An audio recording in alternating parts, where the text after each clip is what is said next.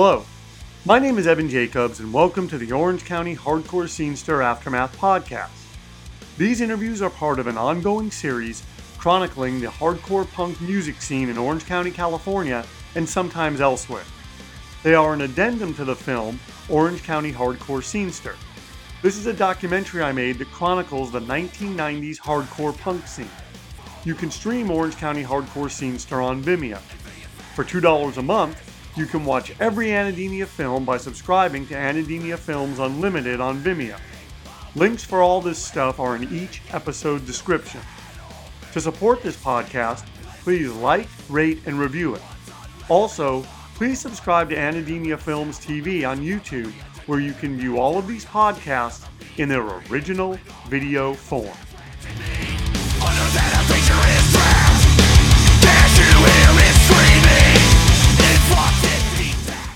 It's so interesting because that you are literally you guys broke up in 90 but you are literally a few years away from the offspring happening on that label. And it's it's it's just so interesting you know just how life works out and timing and stuff. Yeah. Yep. what um if if there was one show well actually you know what? I'll ask that i'll ask that later. So so then you guys do break up but then you guys end up coming back and you guys came back i want to say it was early 2000s 2004. What it, I guess what had happened was we we kind of like um, instead breaks up. Uh, Steve, you know, Kev moves away to Colorado. Steve and I and Bear, you know, start doing other music. Blah blah blah. I think the records, the Instead records, became out of print based on the labels that were now didn't exist aside from what we believe on Epitaph. And it, I think a, a resurgence of the scene. You know, every few years you get a new generation of kids, and there was interest in in releasing the record as a discography. And so that's when Dave Mandel came to us and said, "Hey, what if we can collect all the records that are out of print and put them on one, you know, and CDs and this and that?" And, and we thought about it, and you know, when we broke up, it wasn't like we were enemies or anything. So we all talked on a regular basis. So we th- we thought about it, and there was also a couple unfinished songs that we kind of reminisced about too. At least Steve and I. Um, and we thought, well, that'd be kind of fun to, to finish those up and then put everything on one thing and put it out if that's what people want to have. And so that's what we did in 2004 with Indecision Records. Uh, we ended up doing that, and we were able to finish up those couple songs, two or three songs. And um, and then when it came out, the celebration of it was, why don't you guys just play again? And, and there was all that stuff that happened in between, you know, with in the 90s and the early 2000s of your like Youth of Today had done so many versions of reunions, and the word reunion was was a bad word, and we thought I don't want to be a part of that. We don't want to be like all that. But it, this kind of made sense a little bit more. Like at least we were celebrating a re-release of some material where some of the bands, other bands, were not. They were just like bored and broke or whatever, and they would just do reunions, reunions, and we I felt a little bit different. Like we had a little bit of a reason. We're, we're celebrating the, this release, and um, so, and you know, we're still straight edge and still into hardcore, and, and there was nothing that was odd to me. Didn't feel like.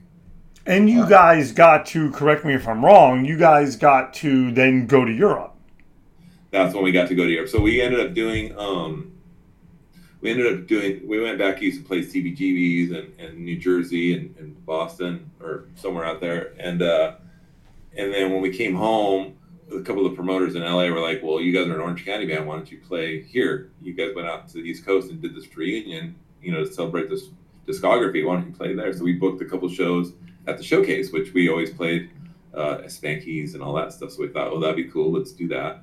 We thought about doing um, uh, the Glass House or whatever, but we wanted to keep it kind of intimate. Um, so we did that, and then all of a sudden we're getting calls from Europe saying, "Hey."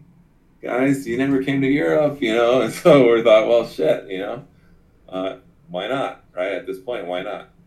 And so we ended up doing that, and that was fun. Finally got to go to Europe, and that was 2005. We ended up doing. if there was one show, and this is kind of a, I don't know if this is a hard question or not. If I, I actually have two questions along this line, but if there was one show that you could sum up, that you feel sums up instead, instead's energy, what instead was about, that you would want, let's say, 50 years from now, you would want other generations to see, what what show would that be in Instead's history? There are so many as you're saying that. that was that were flashing through my mind, and there's not just one or two or ten probably, but I mean, there was some real significant shows uh, that I felt like we were really at our peak. You know, there was a show at Fenders, and, and all the bands that were on the bill were from New York, aside from us. But we were mixed in with Gorilla Biscuits and Bold and Youth of Today and all that. And that was a fun show because we were friends with all of them, and we were kind of representing Southern California. And the show was in Southern California, and kids went, went bananas, and we were having a great time. That that's one that kind of stuck out. Um, I don't. There's so many. It's hard to pinpoint one show because I, I like all of our shows for one reason or another. I mean, we did a uh, when we went to Europe. Uh, Kev got stuck in Canada, missed a flight, but we were on such a tight timeline that we had to do the first show without him in Holland. And um, we told the promoter, "Look, he missed his flight. Uh, he's not here tonight, but we are. We still want to do the show. Obviously, there's a ton of kids outside, so can we still do it?" We decided to do a, a karaoke version of it instead which we thought would could have been a, a, total nightmare, but it ended up being one of the. If you were at that show, it was very unique. It was one of a kind situation, and and we made the most of it. People had fun. They got to jump on stage and sing a song, and uh, it was a, wonderful night. You know? I love that that show's on YouTube. Also, like I love yeah, that like it just came on. Yeah, yeah. People can like if they watch this and they're like, oh wait, I wonder what that was like. They go back and they can find it. That's that's I love it. I love it. Mm-hmm. So now you may this question may not be any easier, but I I asked Steve this. What is one song that if you were going to tell people, hey, this was instead, listen to this? Oof. Uh, that's also hard. For me, I, I, I tend to go back to uh, Feel Their Pain because it, it um, not only musically but but lyrically it, it touches on something that's still really important to me, which is uh, animal rights. And, uh, so um, that that kind of sums up. And it was also it was on the seven inch. It was kind of the let's say the peak of the band. Um, it's got a, a, hard sound to it. The lyrics are, are, you know, short and to the point. You know, direct. So I, I would say feel their pain if, if I had to sh- show somebody one song from us. But uh, on the other hand, one of the songs at the tail end, One World, which opens up the discography, which is one of the last songs we wrote. I love that song too. And I never got a chance to like become something with the band because we were we didn't we weren't playing it live or anything. But I love the music and the lyrics to that song too because it also kind of hits home.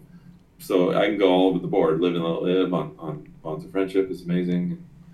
Um, it's interesting that you mentioned the directness of that because Chuck Dukowski, another bass player of obviously much merit, Black Black Flag and Flag yeah. and all that stuff, he was talking about punk at one point, and he said punk is all about being direct, and that that's like I was like that. That's such a beautiful way to sum up. Like if you wanted to explain punk to people, and then here you are, I'm trying to get you to sum up instead in one song and you say feel their pain, and one of the reasons is because you say it's direct. I, I, I just, I was like, wow, okay, you know, that's a nice uh, full circle thing. Yeah, cool. Now, here's the deal. I got like five more questions. Do you have time? We've been doing this for like an hour. I have time. I don't know if you get shut down by Google. Is there a maximum thing that they? I don't think so. I think Zoom would have. Zoom does it like by forty minute increments. I, am saying let's go because this will sort of, this will kind of encapsulate a, a lot. Because my next question, so how does Lidsville happen with three of the members of Instead after Instead ends? Because okay. you, I mean I don't know if you guys thought about this, but I'm saying Kevin was is great hardcore frontman. Even though you guys weren't playing hardcore, was that thought in your mind of like, hey, you know, we're we're people are going to be judging for better or for worse. They're going to judge this guy versus that guy, even though it's sure. different styles of music. Yeah, that was a. Um, well, I mean, instead ended, and it was kind of like, what? Do we, everyone was looking around, going, "What do we do?" Kev knew what he was doing. He was you know, making a plan to, to marry this woman, and uh, eventually, you know, they moved out of the state. he was there during the formation of, of Lidsville. He was just on doing other stuff. Um, but where Steve and I and Bear were just kind of sitting around going like, "Wow, it's it's really over," you know. And and Steve um, was dating a girl who became his wife, and uh, this, one of the neighbors was Greg Johnson, and he was this some kind of nerdy guy that was in his garage writing songs and playing the guitar and whatnot. And he got to meet Steve, and they decided let's do some music together and this guy was not a guy from the hardcore scene at all. He was just a guy that was into like English pop and whatever else was happening, college rock.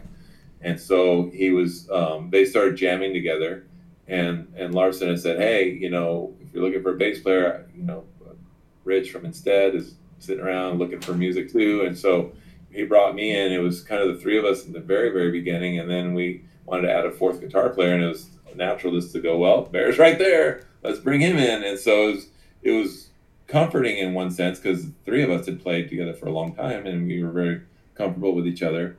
But it was also a very, it was a new style for us. It was something that we were not familiar with, um, especially for, from a songwriting stance. Um, but Greg was the songwriter really, and and writing the lyrics and whatnot. And until deeper into the the history of that band is when I started writing music that style. I had to learn kind of what what how how it was.